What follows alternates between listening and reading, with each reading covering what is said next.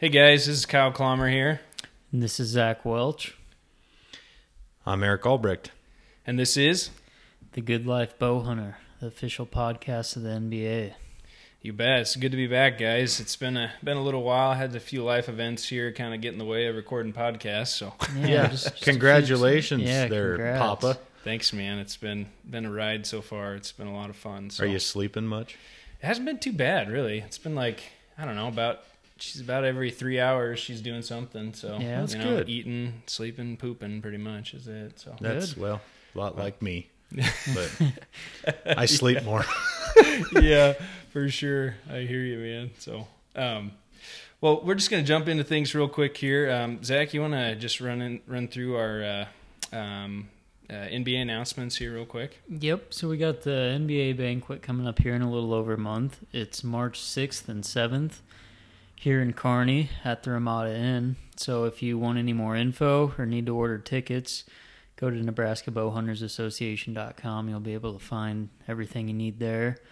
Don't uh, put off getting your tickets for too long. You don't want to put that off till last minute. So send in for your tickets. It's always a good time. Good to see some members and catch up on everybody's hunting season, look at trophies and all that kind of stuff. You don't want to miss out on it. Definitely. And the guest speaker this year, Nick Munt. Nick Munt, Yeah. yeah, Yep. absolutely. It'll be He'll be really there. good. yeah. Um, yeah, a couple. You, you touched on two things there, real quick, Zach. Um, number one, um, yeah, try to get the your tickets in as soon as you can. Just that helps with seating and everything. So, trying to get you know everybody where they want to sit with whoever. Um, and then the other thing you said, number two, uh, guys, if you have any mounts, please, please, please Absolutely. bring them. Bring them. Everybody wants to see them. We like like seeing them. So um, it'd be good to good to see everybody's trophies from you know. I mean, obviously, it, sometimes people don't have theirs from last fall back, but if you have the year before, or even if you've never brought one, bring something. So, Well, Yep. this year they're doing a, a contest, Yeah. Oh, E- uh, every- entering a that's right. raffle. Is that what it is? a raffle. Every mount that you bring, you're going to get a raffle ticket, and the prize is a Rinehart target, I believe. So nice. Yeah. Yep. You get one ticket per mount. You get one correct? ticket per mount. That's what you said. Yeah, Okay. And okay. Europeans, shoulders, Yeah. anything. So I'm gonna go rob a couple mounts from somebody. yeah, there you go. That's perfect. Yeah, no, so that's, geez, I, I guess I didn't even realize that, but that's Yeah. awesome. So perfect. Well, good. All the more reason to bring them. So, um, I guess it does. Just to be clear, it does have to be an archery kill. yes, Yeah. sorry. Just yes. so Yeah. well, just to make sure everybody that's never been there or maybe never brought one, it is it is something that was bow killed. Yep. uh, Yep. traditional bow or Yep. compound. Yep. Kill only, but yeah, just to clear that up. for sure. Good, good point.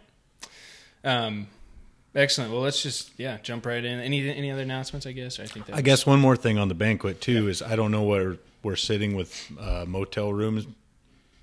Uh, I haven't really heard or from Rick at all for the Ramada Inn. Uh, they usually go fast, Yeah. They so do if go you have not called, call in. Yep.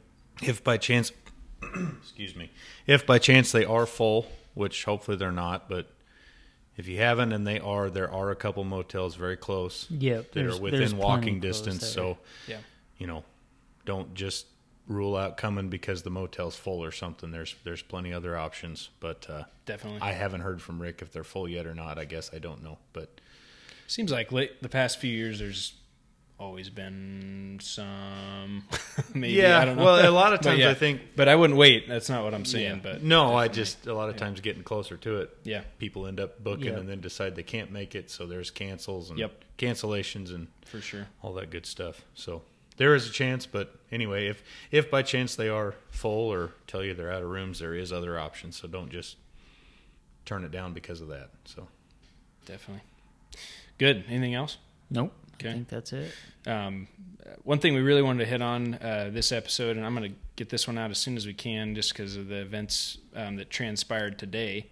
Um, but we just want to touch quick on uh, LB 126. Um, Eric, if you want to give us a quick rundown of that, if you wouldn't mind, just so everybody is kind of on the same page and familiar with, with what this. Um, it's it's going through the Nebraska legislature right now, so and every bow hunter in the state needs to be aware of it. yeah, uh, like we said, the the legislature is in session right now. Uh, things are piling through. There's a ton of bills right now that uh, the Nebraska Sportsman Foundation, who does a really good job at the at the front lines of watching these uh, for sportsmen and women of the state. Um, they're keeping an eye on, but the one that is really picking up steam is an old bill, actually, LB 126, introduced by Senator Hughes. I know Senator Erdman is all over it too. But uh, what it is, and I know we've discussed this on Facebook and everywhere else, but And we've briefly touched on it in the podcast right, previously. yeah. But yeah. It allows qualifying landowners to receive up to four free firearm deer hunting permits and allows them to be used, I believe it's now four or five days ahead Yeah. of the normal Nebraska rifle season. It was seven. They've amended that down to anywhere from three to five. I guess we're not sure. It's still murky on a lot of this Yep. but uh, it was to the fact that if they would, the landowners would qualify if they allowed fifty percent or more, or no, I'm sorry, fifty percent of their land to be public Yep. during the rifle season. They have amended that out, so Yeah. now. From what I gather, it is nothing more than you And landowners will get four free season. firearm early rifle season Yep. permits. Yep. That's all it is. Exactly. So, as bow hunters, this should be extremely alarming. Yep. Um, obviously, and to the fact that this cuts into the most prime days that we have. Definitely. And from what I've gathered, they voted on it today, January, what is today, 30th? Yep. January 30th, in the uh, uh, general file of the legislator. It passed 38 to 1 uh, to move on to select file. Uh, from what I've been told and what we've been told, if it gets out of select file, which will be the next vote in a couple weeks, give or take when this podcast will air, but Yeah, I'll get it. Like I said, I'll get it as soon as I can. But, but yeah. yeah. but it will be. It is. It is the time to act is now Yep. because if this comes out and it gets out of select file voted in, there is a third phase. But from what I've gathered, It'll. it's going to pass. Yep. Yep. So they've kind of snuck this in. Senator Hughes has been working on this for three years now. Yeah. It's actually caught steam this time. I we don't really know why, but it is. Uh, the biggest thing we could suggest, or not just suggest, we're about to the point recommend. of begging you. Please, Yeah. please, please do. Contact Anybody that's your- listening to this Yes. needs to. contact your senators, each and every one. Uh, if we can get everybody to write a letter opposing this, tell them that LB 126 does no good. Uh, there is, I, I, I, I don't see a topside. I don't see an No. upside to this bill at all. No. Uh, from compensation to farmers to landowners to any help to the public. I mean, as a public land hunter or or a landowner hunter, uh, just a Yeah. average Joe like myself, I it seems nothing but damaging. Yeah. I Even mean, outside of bow hunting, I mean, this is for sure. rifle hunting. It don't matter. Yeah, I mean, I think originally, you know, it was supposed to be like, oh, you know, it's gonna open up, you know, land for people to hunt during the rifle season or But whatever. But now it's not even that. no, so they it's amended just, that yeah, out, so it has nothing to do with that now. Nothing No, to do it, with it this. literally states that uh, landowners would receive up to four permits Yep. four days ahead of the regular rifle season. So, I just mean, an early rifle season, basically. I, I would I would highly recommend. Please write your senators now. Send them an email. Uh, if we can, you know, if we can get two people for each senator, there's 49 in the state. Yep. If we can get two people per district to send a letter opposing this LB 126, telling them, uh, asking them to please oppose, it would be detrimental to this bill. So Yeah. Just keep that in mind and it needs to happen now. And so as soon as you hear this please we'll you know we'll put stuff on facebook. Get it out there. Write your senators email them letters whatever you need to do. Calls you know be be kind be respectful. Definitely. please i mean being rude and upset doesn't help anything. Being respectful to them being kind and just letting them know where you stand is huge. Yep. it's time for the hunters of the state to stand up Yep. and demand that this doesn't do good. Yeah, I mean, like like you said, Eric, the time to act is now. There's no there's no waiting around. Like we've kind of touched on this previously, and you know we said right, your senators do those things. Um, now you just we just need to do it. It just needs to happen because otherwise this is going to pass. absolutely critical. So, I mean, yeah. it's it's going to be devastating if this passes. I Yeah. can can tell you that for about everybody. So. Yeah. For sure. Yep. But- okay. Anything else on that, guys? Nope. I think we said enough. and- I think we'll, we'll probably have more between Facebook, probably more on the Yep. podcast Yeah. and uh, online. We'll have more coming down the if pipe. you do have any questions, don't hesitate to contact your area rep. You know, look online. You know, at the exact details, but we kind of lined it out what it is, and basically just act on it because this is I'm- a serious deal. I'm assuming in your seminar you'll give at the banquet, Zach. This is probably going to come up. So I would- wouldn't doubt it one bit, and You it better should. start studying. because- yeah. yeah. So, all right. Contact your senators. Yep. Enough said. So, all right. Uh, moving on, let's. Uh, we're going to touch on the recipe of the podcast. Zach, you got something in store for us So, for that. uh, I got some corned venison, one of my favorites actually. We started doing this last year. Kind of something new I wanted to try, and I actually found this recipe online. Just tried it once, and it's fairly simple. Um, basically, all you need is a half a gallon of water, a half a cup of kosher salt, a third cup of sugar, and a half ounce of Instacure number one, which is basically it's like an Instacure. It's a pink powder. I got mine off Amazon, I think, and you can get like a two pound package for like seven bucks or so. So it's super super cheap. Anyways, a tablespoon of crack, cracked black pepper, um, a tablespoon of toasted coriander seeds, six bay leaves, a tablespoon of mustard seeds, um, a tablespoon of dried thyme, a teaspoon of caraway seeds, a stick of cinnamon, and five chopped garlic cloves. And that will do around somewhere around five pounds of meat. So if you're doing more, double that. Um, basically, you're going to throw all of those ingredients that I said, aside from the meat, into a boiling pot of water. And you're going to bring it to boil, let it boil a little bit, and then you're just going to set it on the counter or wherever and let it cool to room temperature. Then you just find a nice big container that's going to fit all that liquid and then your meat. And I I put the lid on it and I just put my meat in there and you're going to leave it covered, you know, 2 pounds might only need 3 to 4 days. 5 pounds I usually go by the rule of thumb of 7 days for 5 pounds. The longer you leave it in there, the you know more flavor, the saltier it's going to be. I always err on the side of more days, um, but you flip it one to two times a day. So basically, you leave it sit in there for you know five to seven days, flipping it once twice a day.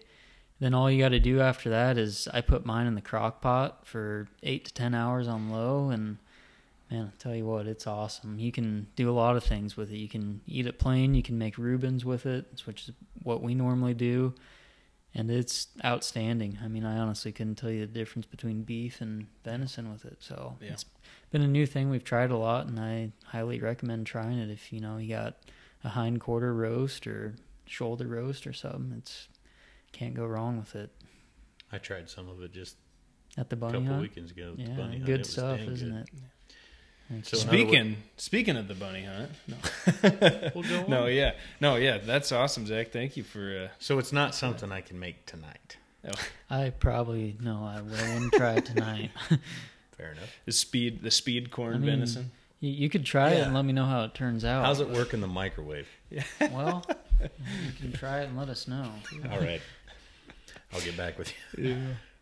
Um, perfect. No, yeah, I've I've had some too, and that stuff's really good. Um, no, uh, yeah, I, easy recipe. just Super take some time. Yep. That's time, time, time. A lot of I feel like a lot of recipes. That's that's the name of the game. Is just take some time to get it all right. But um, but yeah, like I said, uh, speaking of the bunny hunt, um, I'm gonna have Eric just touch on uh, our trophy wall segment this week, and he's gonna talk about a fun little event. Uh, Eric, take it away. Well, I I'm actually sitting here with two not well yeah, pretty much original members we'll just throw out there since they were born, but neither of them made it No. to our annual bunny hunt this year. Yeah, Kyle had a really good excuse, I figured. Yeah. Maybe. Well, you You, know. should have heard your dad just like, yeah, what a quitter. He's like, no, I'm just kidding. but anyway, yeah, we went up there to Ainsworth to our annual uh, Bunny Blenders invite. I'm sure everybody that's been to NBA events has seen the jackets going around. but, Oh yeah. uh, it's a lot of fun, something we look forward to. And I brought my oldest, Cody, this year for his first time. And uh, he had a lot of fun. And it was a good time. There was, I, I can't remember the amount of people that showed up. There was a whole bunch, but Always a good time. it for was, Sure. it Yeah. was, How was the uh, bunny hunting this year? it was tough. Yeah. It was tough. The wind howled all day, but we, you know, we should have had a lot more. Some of our team really struggled shooting, but we'll we'll leave them nameless. As, His, as his, I his initials didn't start with Eric Albrecht, did it? Why? Why no? They didn't actually. no, uh, no. It was it was a lot of fun. We had good. It was it was tough hunting, but we I think if I remember right, we only killed twenty nine. Yeah. which is Yeah. which is still good. I mean that Yeah. works, but for what we're used to, that was definitely down. But we had a lot of fun. We made up for it, and and a ton of fun. We had good food, including your corned deer recipe Yeah. that your dad had there, and we made Reubens and Philly steaks for everybody. Deer steaks, I say we, he did, and everybody else that helped. But it was uh, it was a lot of fun. We had a good time, and my boy had a great time. He missed a few rabbits and tried to get a few Perfect. shots off, but it was Yeah. it was fun. So I guess we all did. But Yeah, anyway, gotta- it was a lot of fun. We had a good time, and looking forward to it already. Yeah. Yeah, you got to miss a few though when you're young like that. It makes you appreciate it when you actually hit one later. But You're right. That's what I told him. I said, if you came out here and killed every the first rabbit you shot at, what what fun would that be? Mm, yep. exactly. Wouldn't Yeah. you just be spoiled? yeah, no, that's always a great time. A lot of fun. I was sad I missed it, but like I said, you know, when you're, I guess when you have a kid, you know, and it's about. Well, how? Let's see. I'm she'd have been like She'd have been- three or four days old then. So Yeah, yeah, she had, she's old enough. Come on now. should have just brought her along, You right? just yeah. tell Mama I'll be back. yeah, we'll see you. I'm kidding. That was a joke. Yeah. No, anyhow. Good. Well, thanks, Eric. That's perfect. Thank you for for sharing that. But always a good time up there. So, um, moving on here. Uh, I guess any listener emails, questions. I don't think we really had anything. Don't have any. So Yeah. if if you have anything, I mean, any recommendations, any questions for us or anything, don't don't hesitate to reach out to us. Yep. Facebook or the. You know, I always say our email any bowhunt podcast at gmail.com. Um, Yep. Yeah. Send Being us. a guest on here, guys, I'm telling you, when I came in and they opened this up before the podcast and there was nothing in there, they they looked sad. Yeah. So somebody needs to send something in there. Now, I would, but even, I think even they if just, you want to bash us a little bit, Yeah, that's let Us, fine. let us have it. yeah. We'll just Um, read it out loud with your name. Yeah. We'll, Yeah.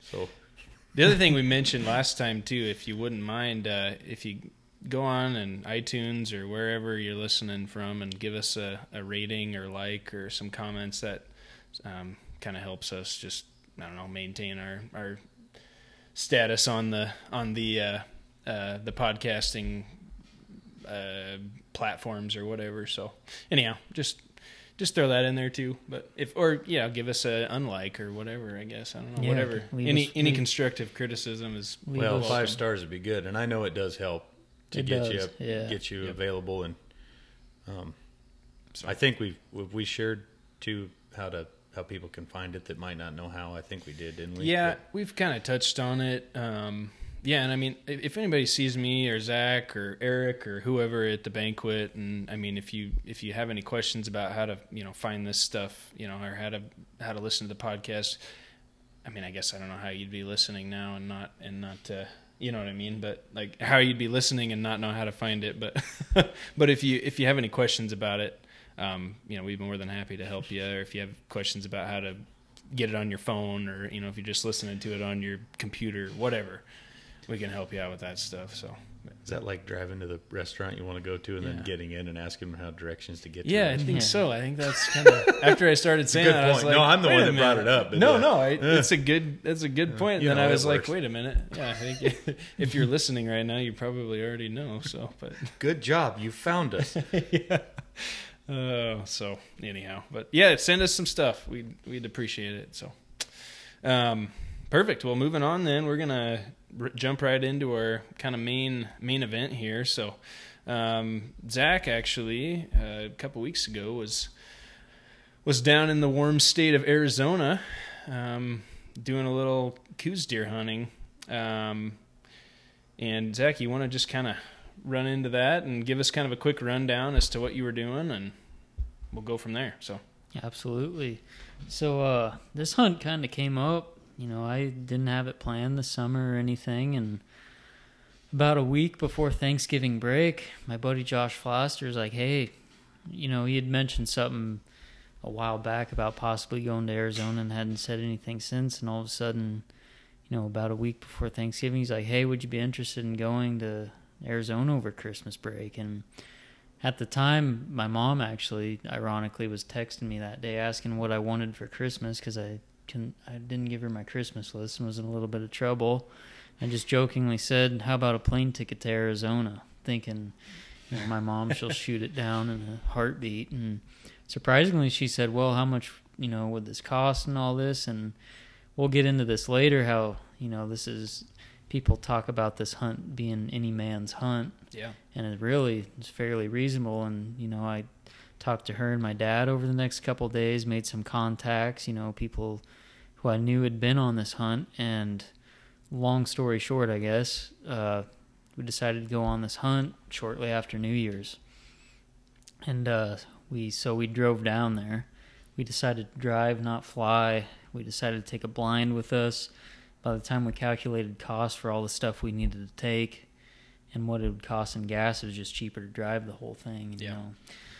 So yeah, that that's kind of how it came to be. But before I get into that, those of you who don't know really much about Coues deer, um, they're a unique little critter. They they're actually named after Dr. Elliott Coues, who was a surgeon who was who was with the United States Army, who was stationed in Fort Whipple, Arizona about 1865, and he was the first to scientifically describe these deer.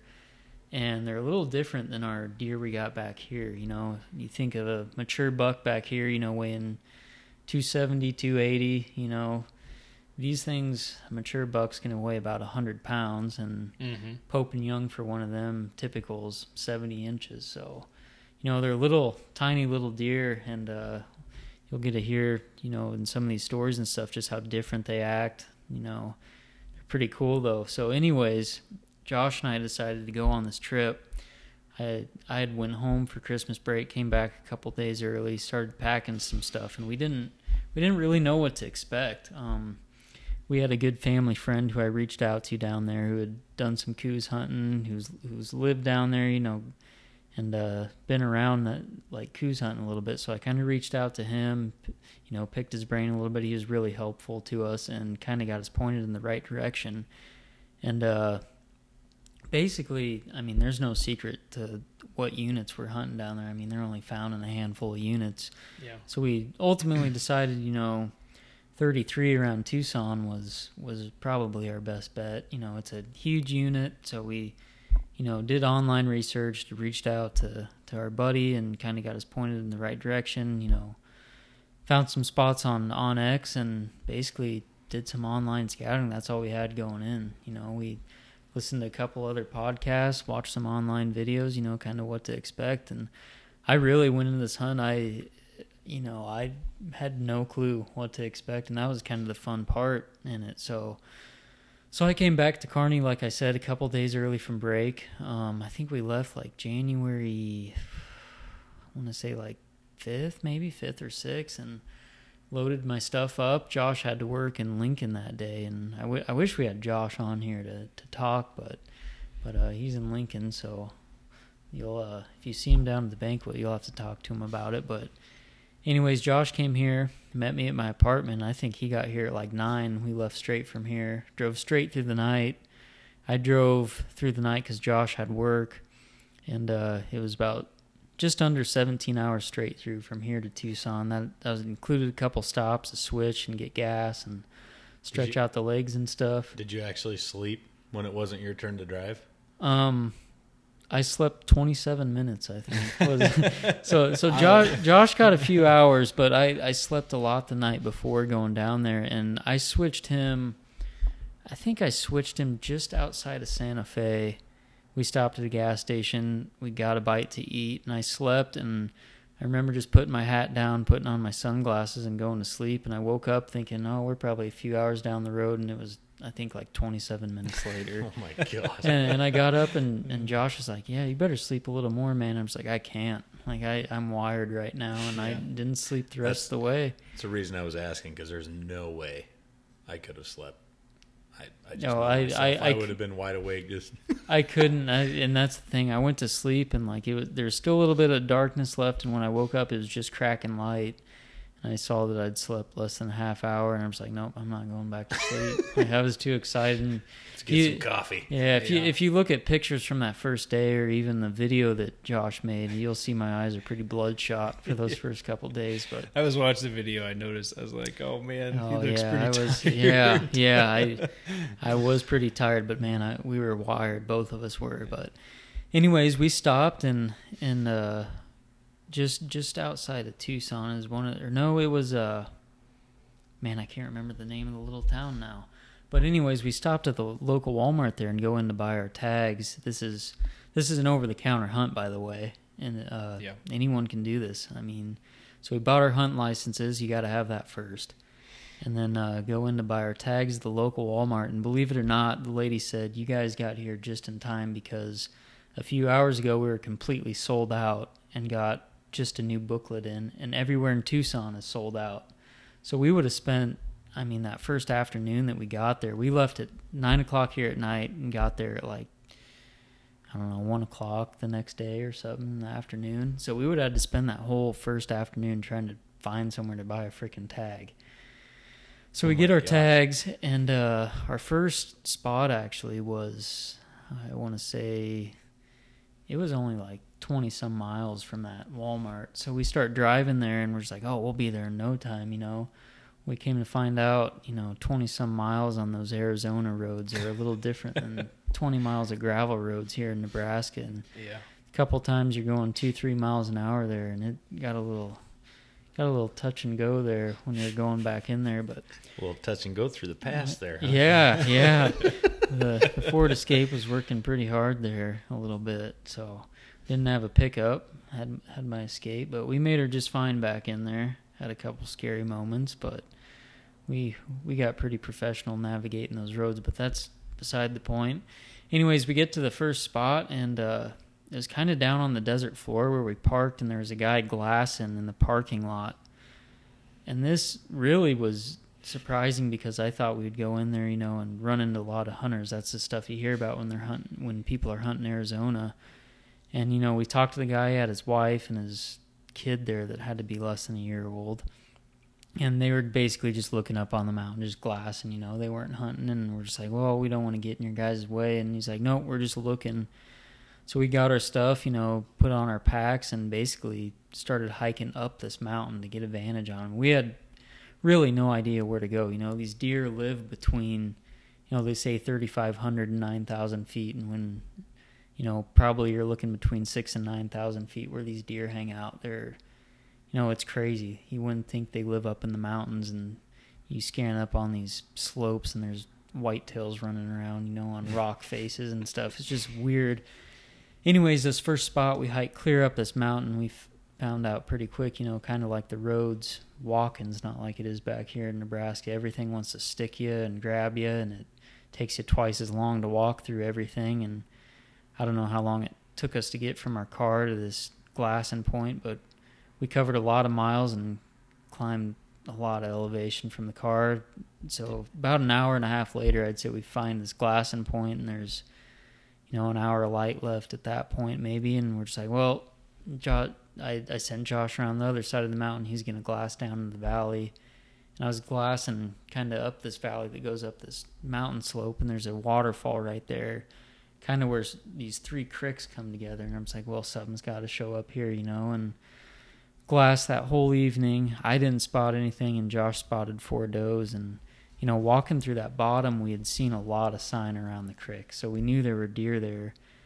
and he spotted those four does, and you know it was kind of a quick start because we didn't know exactly if we'd get there in time to glass that first night. So Josh spotted those four does, and we're just like, well, you know, they're going to be kicking into full rut here this this second week of January. If there's does, there's bucks somewhere. So we kind of went back to camp flying high. You know, we were obviously super tired from the drive out. We made a little fire, cooked some supper, set up the tent. We were out pretty quick. And the next morning, Did you camp like down? Did you camp right there up high, or did you go we back down? To we the, went back down. We brought stuff to spike out, but we just, I mean, I don't know how far it was to camp. A mile and a half, two miles maybe down the mountain. Like in the yeah. parking lot, so to speak, or was it? Basically, Yeah. yeah. I mean, it, it wasn't a parking lot. Basically, it was just a dead Just- end uh, sure. gravel road, essentially. But yeah, we parked right there, made a little fire, camped out, grilled, went to bed, and I mean- I mean, kind of flying high because we didn't expect to really spot anything. We found a lot of tracks. So the next morning, we you know hike out early in the morning, and uh, get back to the same glassing spot essentially. And the wind was howling and we didn't spot squat at that first spot. And, you know, at this point, we're kind of feeling discouraged. And looking back, honestly, you know, we thought that first spot, we even, you know, our buddy even said, you know, this first spot's probably your best one. And we weren't seeing anything. So we were super discouraged. We're just like, you know, what the.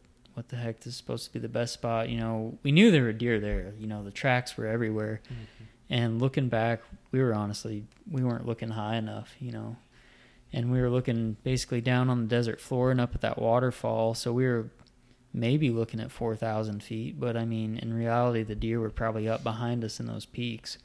So I mean, we we glassed everything good though. I mean, we picked it apart, every nook and cranny, down along the creek where we had seen tracks, and actually, you know, we decided ultimately, you know, we'd glassed a few hours and weren't seeing anything, and we both decided, you know what, we got enough spots let's not waste a whole day here. You know, when we only got five days to hunt, six days to hunt.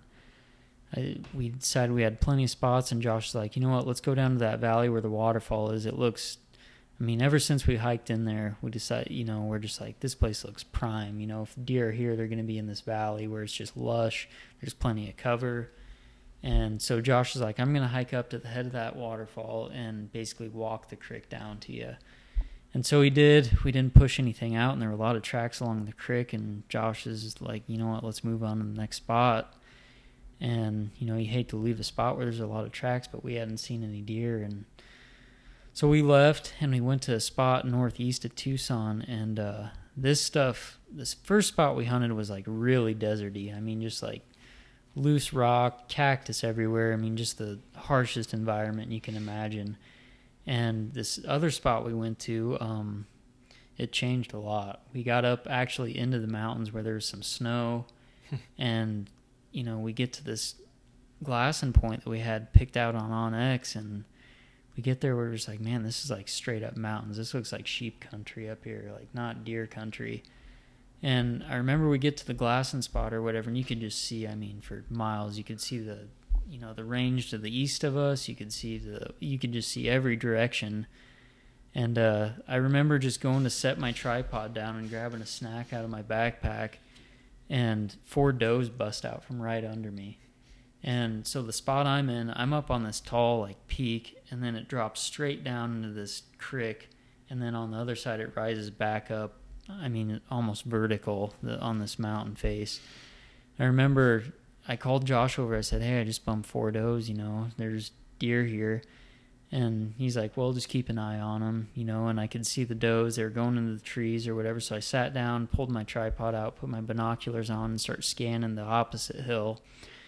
And I had my glass set on this one point, and all of a sudden, a deer runs right through my right through the middle of my binoculars, and it was a doe. And I look behind, and there's a buck chasing her. and that was you know, I, I whistle at Josh. I tried calling him, and my phone wasn't going through, and so I whistle at Josh, and and and f- finally got his attention. I said, "I'm looking at my first Coues deer buck."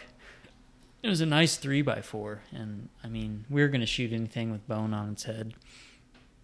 There's a nice three by four chasing this doe, and a spike with him, and so I mean, at that point, there's probably another hour left to a light, and we just decided to watch them. I mean, there was no time to swing around the mountain. We didn't know, you know, what trails led there or anything exactly. So we're like, let's just watch what they do, see if you know they bed or where they go, and we'll make a plan for morning.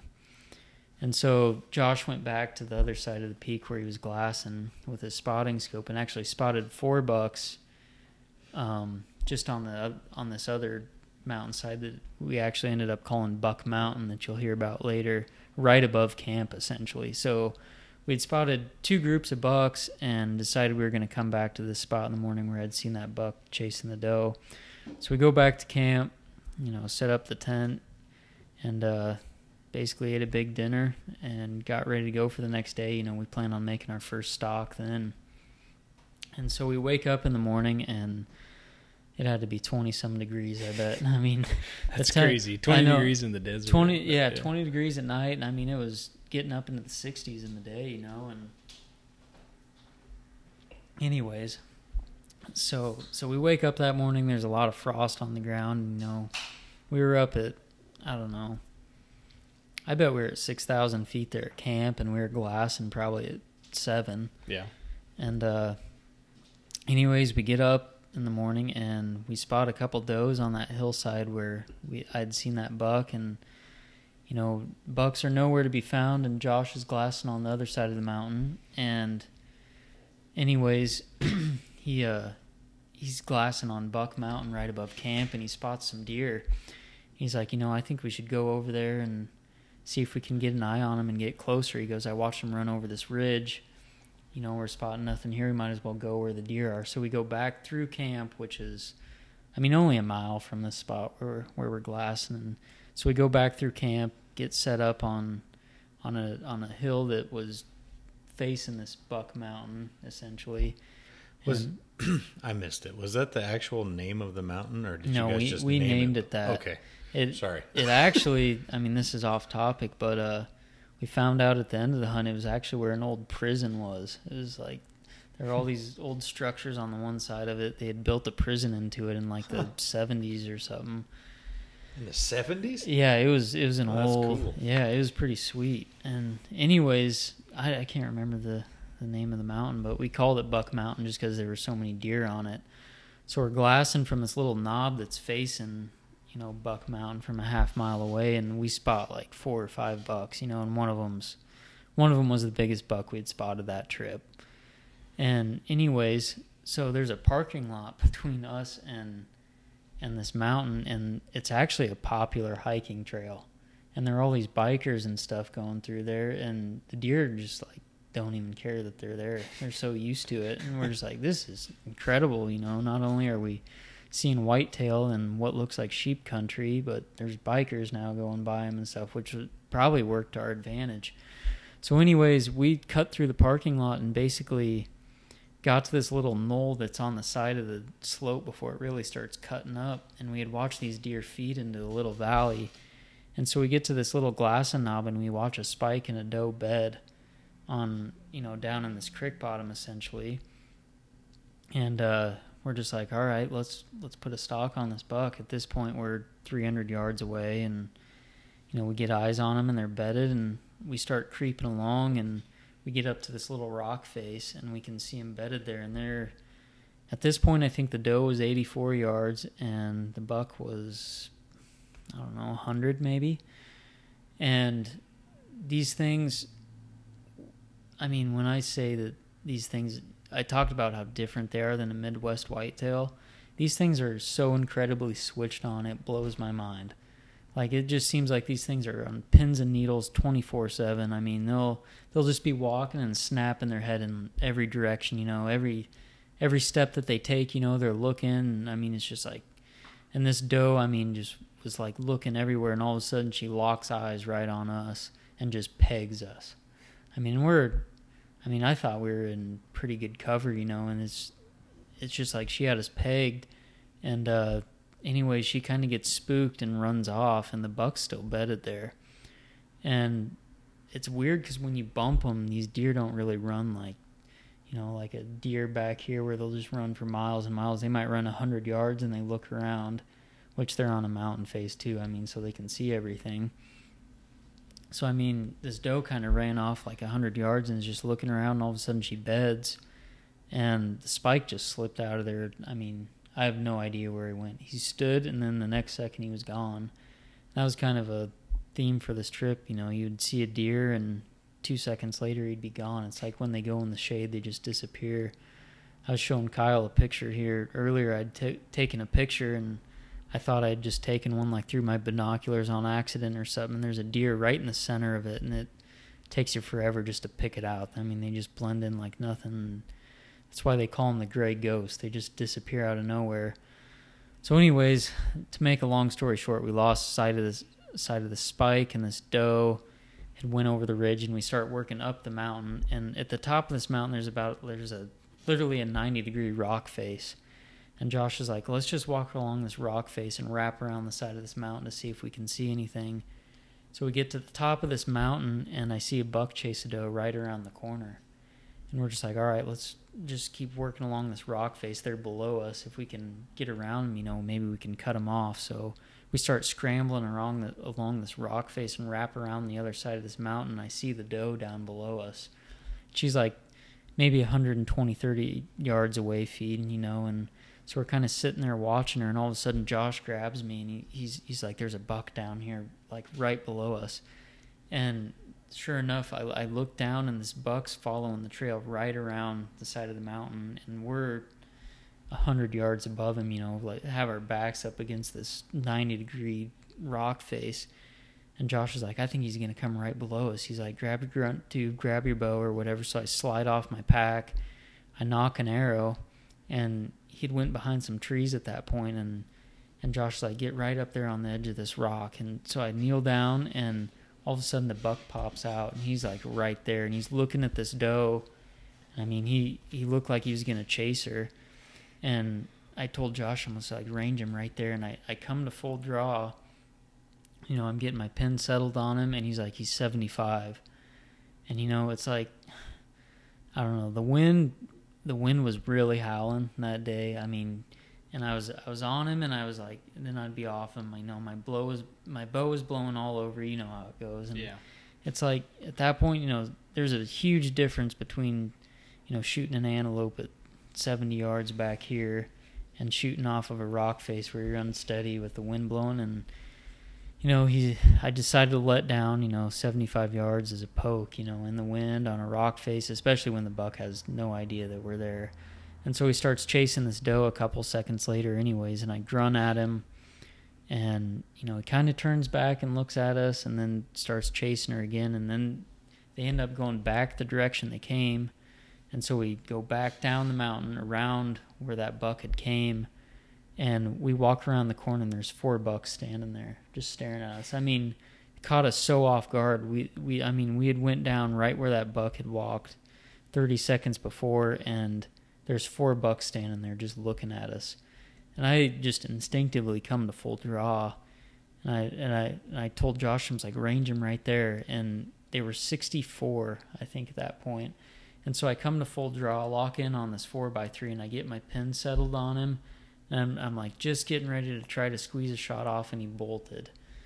And I mean that that was I mean the end of that. They they took off out of there, and looking back, I mean we came to full draw twice at that point, but I mean it was a complete rodeo for 20 minutes. I mean, we were scrambling along along that rock face trying to cut this buck off. There were rocks flying everywhere and I mean, they didn't know we were there. I mean, before we you know walked on to him at 64 yards or whatever but that was kind of a rodeo. We're just like you know that really wasn't a real stock. We kind of just came in here and walked into their bedroom essentially and i mean kind of bumped them out of here. So we let them rest and we we descended the mountain went back to the other glass and spot to try to get some eyes on the other bucks and you know, we didn't see much, spotted a couple does, and went back to camp. We're just like, well, we'll go back up above camp and see what we can see in the morning. So we found ourselves back glassing Buck Mountain again in the morning and saw one spike on a far ridge. And kind of at that point, we started figuring, you know what, maybe these things are a little bit boogered. We kind of went in there not knowing what we were doing. And, you know, we, yeah, we did almost get a couple shots, but, you know, we clearly should have I mean, been more careful walking through there. And so we went to where we saw the last spike along the backside of the mountain, and turns out it was this huge burn area. And we didn't see anything. I mean, glass for a couple hours, and Josh is like, you know what? We we kind of both just decided, you know what? Let's just leave this area be. If we go, we got other spots to go. If we leave it rest, you know, we know there's deer here. They're pretty territorial. I mean, they say you bump a Coues deer, and they they stay in the same mile square radius, I guess, of where they were born. So they don't like leaving the territory they're in. We're just like, if we leave these things rest for a day or two, you know, we even talked to our buddy. They're they're to be here. I mean, if we come back in 24 to 48 hours. So ultimately, we decided to go down south of Tucson, which this was an hour drive, and we left there a little before noon, packed up camp, and we got into some really cool country there. We went up into the Santa Ritas.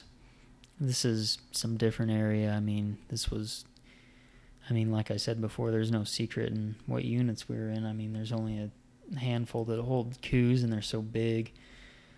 So, anyways, we went in the Santa Rita Mountains, and this was some really, really cool country. We, uh, this was like, I don't know, kind of like that yellow savanna grass that you normally see on typical Coues hunting shows, and Mm-hmm. it leads up into some really snowy high peaks. And we saw a couple does and spent that evening. We basically were on this one mountainside and uh, walked up through this valley to this glassing point we scouted out on onX and we found a gold pan walking through there. So kind of, it was just some really cool country. You know, it felt like we were in like elk country or something there, just to see something different. And that night, you know, we didn't really glass anything up. It was just some fresh area, and we had been kind of looking at some maps as, or Josh was, I should say, looking at some maps as we were driving that day, and uh, he's like, you know, on the other side of this mountain range, there's supposedly a lot of mule deer and he's like, it'd be,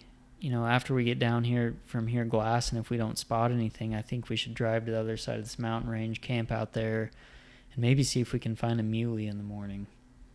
And so that was the plan. We, you know, picked everything apart, glass, didn't see much. Saw saw a lot of does actually. You know, we saw a handful of does, bumped some out. You know, no bucks or anything. So we're just like, let's let's go around to the other side of this mountain and and see what we can spot. And uh, so we ended up at dark driving down to Nogales, which is actually on the border. So we were right on the Mexico border. We had to drive clear to the clear to the Mexico border to come around the other side of these mountains, and we end up getting in the camp at you know nine o'clock at night in the pitch black, and we set up camp not really knowing what the terrain's going to look like in the morning. We had kind of looked at it on the maps, and so we get up early go, we hike in three and a half miles, which you know was a hike back in there, but this was actually where we had ran into our first hunters of the trip.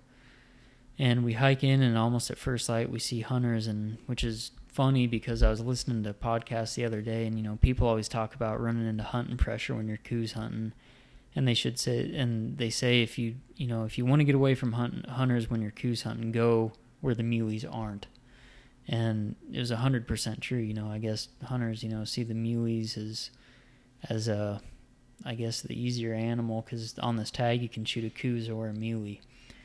And so we had ran into a few hunters, and there were a lot of tracks around, but we hiked three and a half miles back in there. Did a lot of hiking that morning. You know, had seven, eight miles put on before noon, and hadn't spotted a single deer. And we're just like, you know what? we we've we've seen hunting pressure here. There's obviously deer here, but we would have seen something if if there was something here. There's a lot of deep cuts.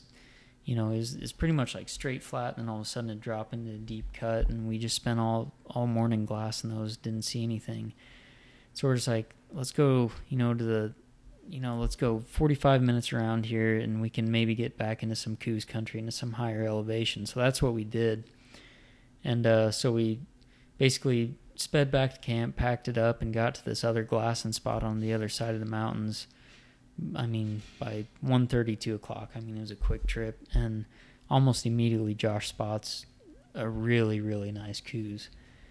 And there were a couple bucks in the group and some does, and Josh, we watch them bed, and Josh's like, all right, we're not wasting any time. You know, I'm going to go make a stock on this deer. You know, he had spotted where they had bedded, and I was going to gla- I was going to guide him in there with the glass, and So Josh grabbed his stuff, you know, cuts down the backside of the mountain and comes up the valley right below me, and he's coming right up on these deer. I mean, the wind's absolutely perfect. This buck is bedded. I mean, right by a tree. I mean, in the shade, right where you wanted him. It's like he's in the money. You know, his his does. This buck's does had split off and went down the valley, and so this buck was by himself essentially. And Josh is slipping right in and on there on him, and all of a sudden, from Josh's position, I see a doe bust up right where Josh is walking. I was like, uh oh, you know, and this doe runs right past the buck. And the buck wasn't spooked, but the doe was spooked. You know, she saw Josh coming up and runs right past the buck, and the buck isn't spooked, but he stands from his bed and starts chasing her like he's rutting her. and it's like, it's like, gosh dang it, you know, he was he was in perfect position, and they go up and stand on this ridge, and uh, one thing we really discovered was when we were on these mountain faces, the wind might be perfect, but you go up on another slope and it's completely opposite. And you know, the winds were kind of just ever changing and Josh, you know, got close. I mean, he was within 120 of this buck. He got to actually I think 46 from the does. So they were right there. The bucks just the buck was like I said split off from them. And so Josh is, you know, I'm watching him work up this ridge and the deer are just like constantly just staying just like one step ahead of him. You know, the winds were always changing and stuff and you know, eventually I lose sight of these deer. They go down in this deep valley, and you know, I'm texting back and forth with Josh. He's like, you know, they're just ahead of me, and he he just ever couldn't ever get in front of them. You know, it, I mean, I think 46 yards were the does, and the bucks were like 120, 130, and you know, if it wasn't for that one doe, I really think he would have slipped right in there on him. Anyways, Josh comes back to me and comes back with a Coues shed, which was pretty cool because we had talked about it the whole trip. You know, if we can find a shed, that'd be sweet. So that was kind of cool. And, you know, we really didn't know what to do. You know, this was a new area. Obviously, there were deer here. And we'd both, I mean, it was crazy because we both thought like the exact same thing when he came back to us. We're like, we got one day left. You know, we found a lot of deer here. There's obviously a lot of bucks you know, if we had been in this area for three days and knew what they were doing, um, I would say stay here. And but it's like we walked in this unfamiliar place, found deer right away, bumped them out of where they normally are. You know, so it's like, do we put our all our eggs in one basket and go here in the morning? You know, where we know the deer are, but we bumped them, don't really know their patterns.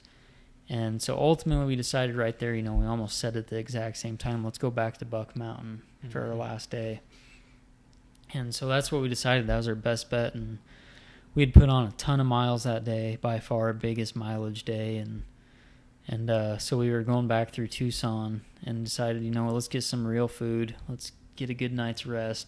It was a long day. All we had left to eat was Mountain House, and so so we got a lot of food. Which like tomorrow's going to be a big day. You know, this is we we were really optimistic about this decision we made to return to where we knew the deer were. They had a couple days to rest. You know, basically we were just ready to hit it hard in the morning. So we ate a big meal, went to bed early that night, and got up in the morning and ultimately decided Josh was going to go to that glassing point where I first spotted the deer, the first buck that we saw. And I was going to go sit on the side of Buck Mountain where we had seen a buck chasing a doe down a trail, and there were a lot of tracks tracks there and I was to, you know, try to get eyes on the deer on Buck Mountain while he was to try to spot deer on this other slope and he was to text me if he saw deer there, and I was to do the same if I saw some on Buck Mountain. I ended up setting along this trail. I didn't see any deer there that morning, so I mean, obviously, we must have boogered them pretty good because we didn't see any there. And I get a text from Josh. He's like, "I got eyes on a buck." He's like, "I really don't think you should waste your time there if you haven't seen anything." He goes, "Get your pack, get over here, come make a stalk on them." So I descend down the mountain. I, I get in the car, I throw my pack in, and man, after hiking with a pack for five days, I, I just left it in the car because I, I had my bow and my binoculars and rangefinder, and that's all I needed. And I just flew up that trail. I went and met Josh, and he, uh, he's like, "All right, he's right there." If you, he pointed out a couple landmarks, and I get eyes on the buck. And we kind of watched him for a while. He'd been chasing these does, and it was actually it was actually a spike and there's another spike with him. I was like I'm shooting the first thing I can. You know, it's the way these things act. You know, it's hard enough seeing them, you know, let alone getting in into stock. I'm shooting the first thing I can, and Josh. So, anyways, this buck chases these does for a while, and all of a sudden the does go over the mountain, and the smaller spike followed them, and this bigger spike kind of splits off by himself, and Josh is like, "All right, I think you should make a move," and so this buck we are hoping would bed, and he he he wasn't. He was kind of just working up this draw, and Josh is like, "All right, circle around on this trail, and I'll guide you down onto him." And this buck was straight below this rock face that was probably I don't know, 40 foot high, but it was like a 90 degree rock face. You know, and if he's like, if you can get to there, that buck's right below there. He's just working slowly up that draw.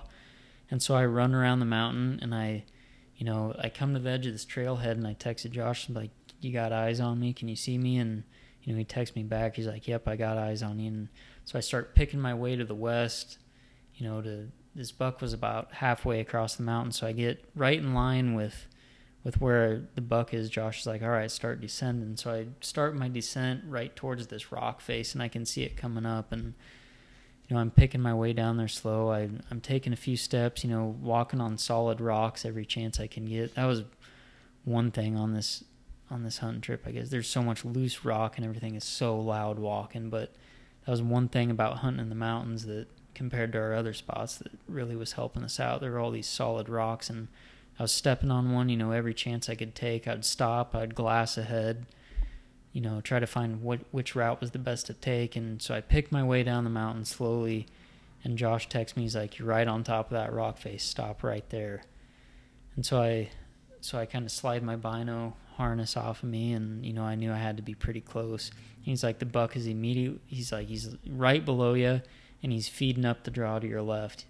and I, I look over and there's a shade tree right on the edge of this rock face and you know so i decided to tuck in there and he's like he's gonna feed right up that draw right you know right below you essentially. He's like can you shoot that far? And so i get under this tree and you know i lay all my stuff down and i'm ranging. The end of the draw is like 47 yards the furthest possible he's gonna be. And he's like he's gonna come right up that draw. And so I nock an arrow and I'm ranging all these different spots. You know, like 47 is the furthest, and if he would have continued looking back, he was gonna probably gonna be about 35. I mean, he was coming right there, and I settle in. He's like, "All right, he's coming right to you," you know, and I so I'm settling in. I kind of settle my boots back in behind me, and I got an arrow nocked, and I'm I clip my release on my loop and got my rangefinder sitting there, and all of a sudden I hear a deer snort and go, as I was making my descent, we had a south wind, and I was on a f- south facing slope, so the wind's coming up the slope. Mm. Plus, it's morning, so the thermals are rising. So I got the wind. I mean, exactly where where I wanted it to be, and I hear this deer snort, and I I get a text from Josh, and he's like, "Don't move. I think he smelled or heard you." And that's exactly what I did. I mean, I guess my wind was, I guess the wind was hitting that rock face, wrapping around it, and it must have been you know, coming Jeez. right around and blowing right to him. And if you go watch the video, I mean, you'll see the bucks kind of feeding right up.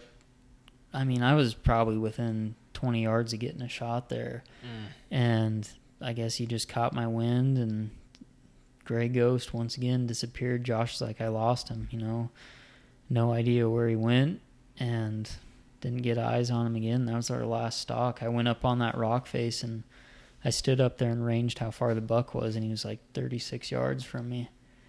And, you know, just that close. Um, some things aren't meant to be, you know. It, yeah. it fun stock, though. I mean, that was probably in my hunting career one of my favorite stalks, you know, just going down that mountain, you know, running around one side, coming down the other, just picking my way down, you know, taking my time, but gave it everything I could. And, you know, just like I said, wind kind of swirled in that one spot, and it's just how it is sometimes. But, anyways, we spent a few hours glassing after that. Didn't really spot anything up. Saw one coyote and decided, you know what?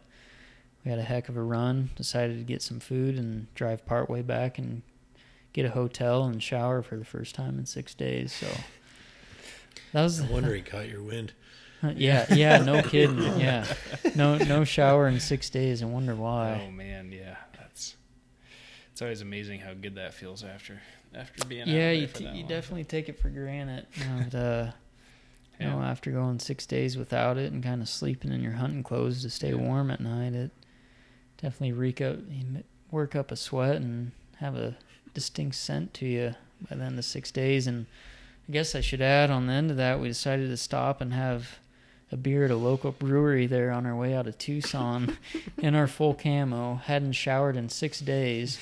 And on top of it, uh, they were having a vegan chili festival inside of this brewery. And uh, we walk in, of course, in our full camo and hadn't showered. And all these people are in there in like tie dye shirts and stuff. oh and my gosh. and Josh kind of nudges me and points at this vegan chili festival sign up sheet. And I just look at him and was like, I just want a beer, man. I, I don't want anything to do with this vegan chili festival. And we were getting some weird looks from people in there and decided it's probably time to leave after sitting in there for Yeah. 20 minutes. But That's funny. You know, if I was a more of a jerk of a friend, I'd ask you if you took your tag and made that into your vegan soup. But, you know, I but I but I wouldn't do about- that. I thought about it. You know, it, I don't know. It was in my pocket for those six days. It might not taste too good either. I could have added really good flavor. Yeah, you never know. Mhm. What See what pocket you- was it in? I don't know. You possibly could have just dropped it in a bowl in a bowl of chili before you left, and just Exactly, but hey, you want to hang on to those things because I'm sure we'll get into discussion later. They're still good right now. I saw a deal the other day that somebody took their uh, their tags that weren't filled by Christmas time and put them on their Christmas tree. Did they? Yeah, That's, that's kind of cool. I usually have one or two left. I think I might start doing that. Yeah, might as well do something with them. Right? Yeah. Paid Yeah. for them.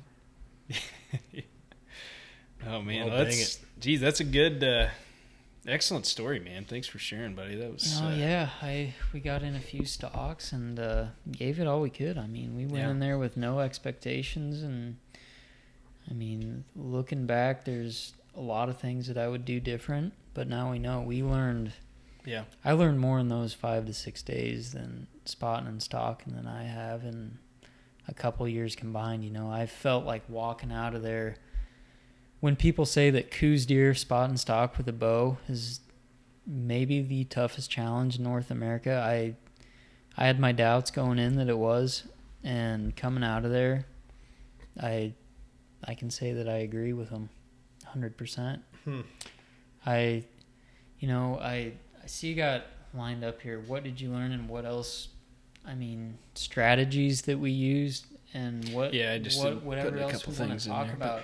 That's kind of, you know, what I wanted to touch on. You know, you heard from our experience, but this is anyone's hunt. It's an over-the-counter hunt. You buy your hunting license, you go down there, and it's on an over-the-counter tag. Good for a Coues, muley. Um, basically, looking back, if there's anything that I would do different, we talked about this. These deer are super aggressive. They're super territorial. And it's crazy because our deer back here in the rut, they don't hang out in groups. The bucks kind of go, you know, solo during the rut. These things still hang out in groups and they the bucks will pester the does all day every day. And I think if you went in there with a decoy and you found a dominant buck with a group of does, I think you could get in there and slip right in with a decoy. I, I do. That's one thing I would do different. They're aggressive, they're territorial, they get pissed off super easy. I mean, we watch some of these dominant bucks chase around smaller bucks, and it's. I think that decoy could be. I mean, the difference between you getting 130 yards and 60 yards. Yeah. I mean, so I think that's one thing that I could do different. Another thing, not as fun in my opinion. I love the game of spot and stalk. I'm all about it. It, you know, I not to say you're in control of the situation, but you're the instigator. I think that if you went in there and you could set aside seven to ten days, and I actually talked to a couple guys who who do that method, who they'll they'll find a tree, and if you can shoot fifty yards, if you sit there for seven to ten days, you're hundred percent going to get a shot. I mean, multiple. I think. Um, like I said, not as fun, but I think if you want to get a shot and you had all the time in the world, I would definitely spend seven to ten days and sit in a tree stand, and I think you could do it. There's a lot of different ways that you could do it. Some guys sit water.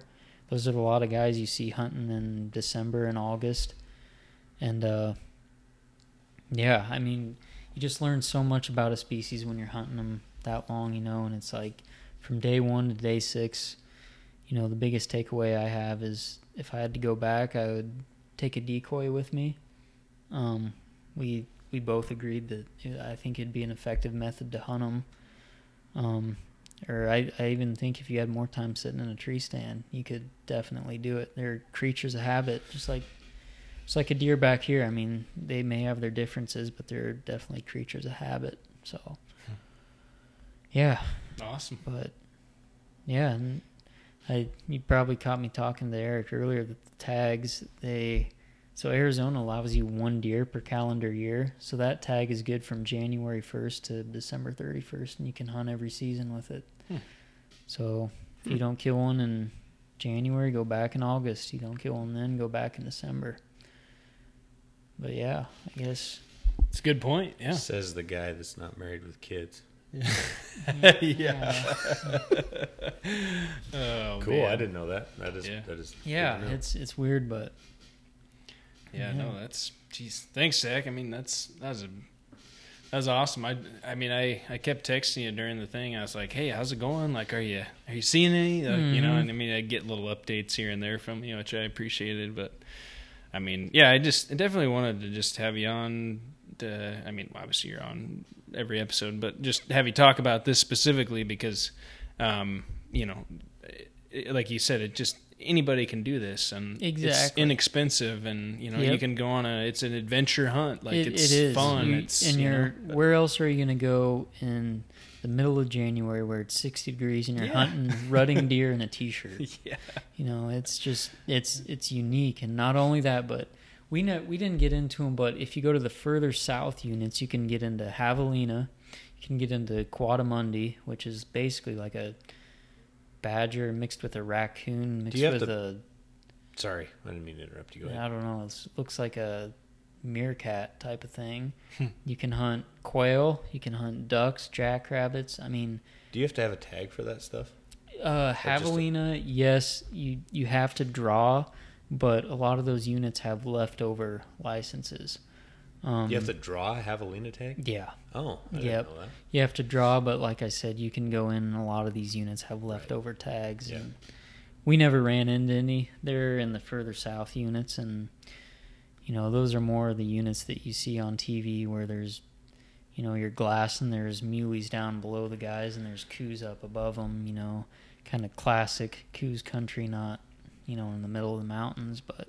Mhm. But no, there's there's so many different types of terrain you can hunt, so many areas you can go. It's just I recommend if you have the time to do it. It's literally anyone's hunt. Um, I say that, but I will say that it was definitely the most challenging hunt that I've ever been on. Um, granted, you know, I haven't done a whole lot, but it was physically challenging. I mean, my body was exhausted every single day. Um, it's not one of those hunts where you just go out there and just willy nilly walk around. You know, it's you get after it. You do some hiking, you do some climbing. You better be ready to spend hours behind the glass and you know bust it when you spot something. It's it's a tough hunt, but anyone can do it. It's it's uh, something I would highly recommend. Right on. Yeah anything else buddy I don't think so. cool no that's that's perfect so thanks zach for sharing that with us Yeah, absolutely.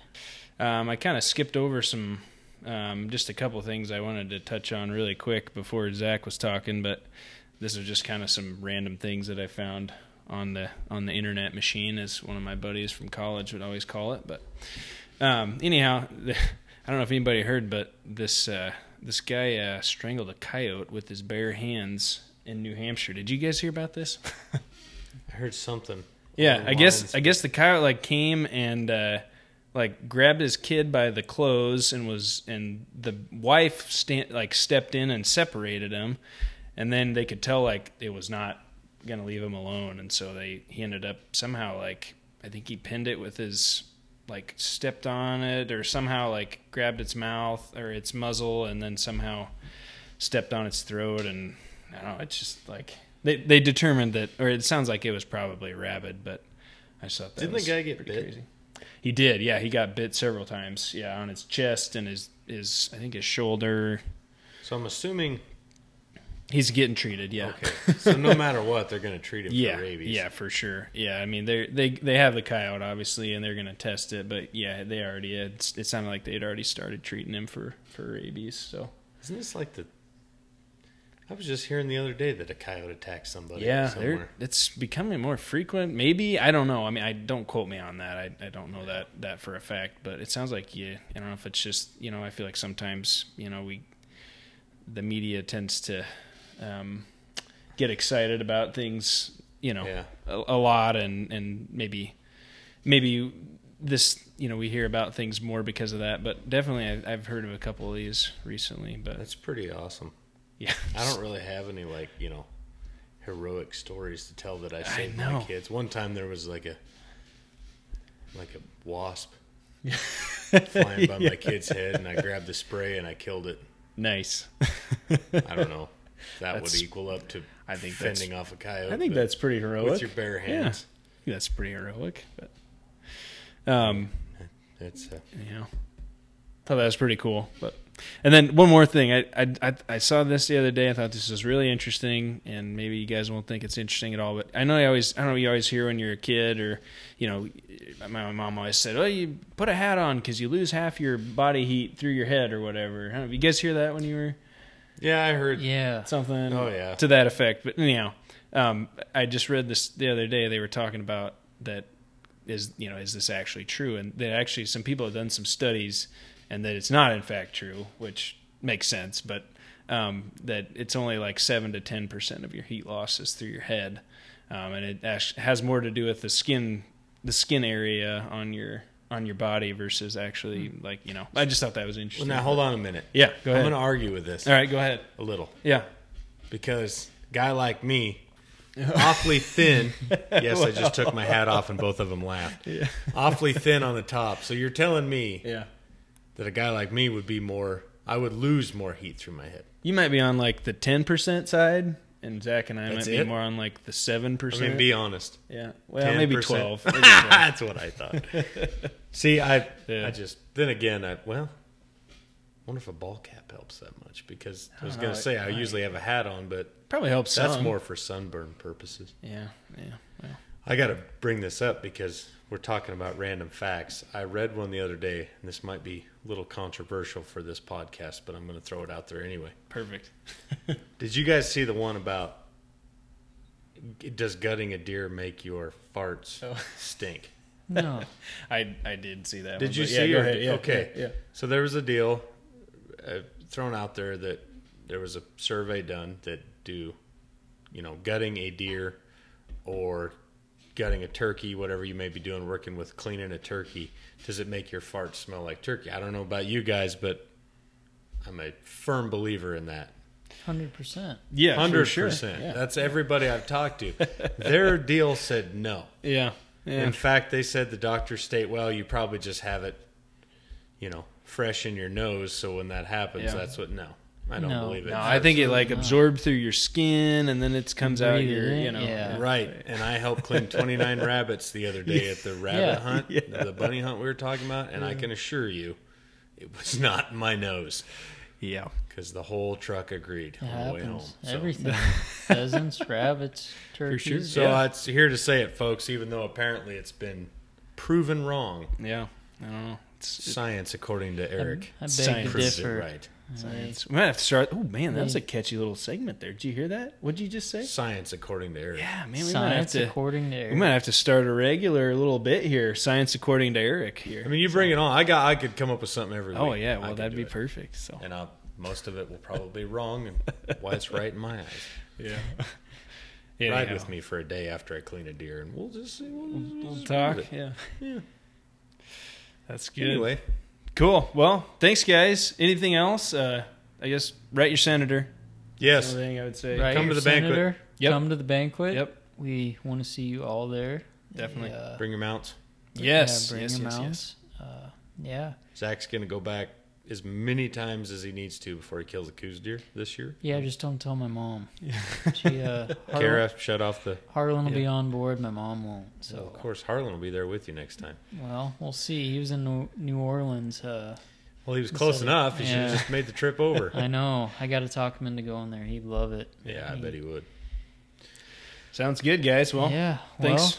Well, yeah. Got we uh got a couple good episodes coming up too. So hopefully Definitely. have this one out to you soon and catch up with some NBA members at the banquet and Yeah. record a couple and get them out to you guys. for sure. So, sounds good. Anything else, Eric? I I think I've pretty much said all I need to say today. All right. Well, this is Kyle Clommer, And this is Zach Welch, This is Eric Albrecht. and this is. the Good Life Bow Hunter, the official podcast of the NBA. Thanks, guys. We'll see you at the banquet.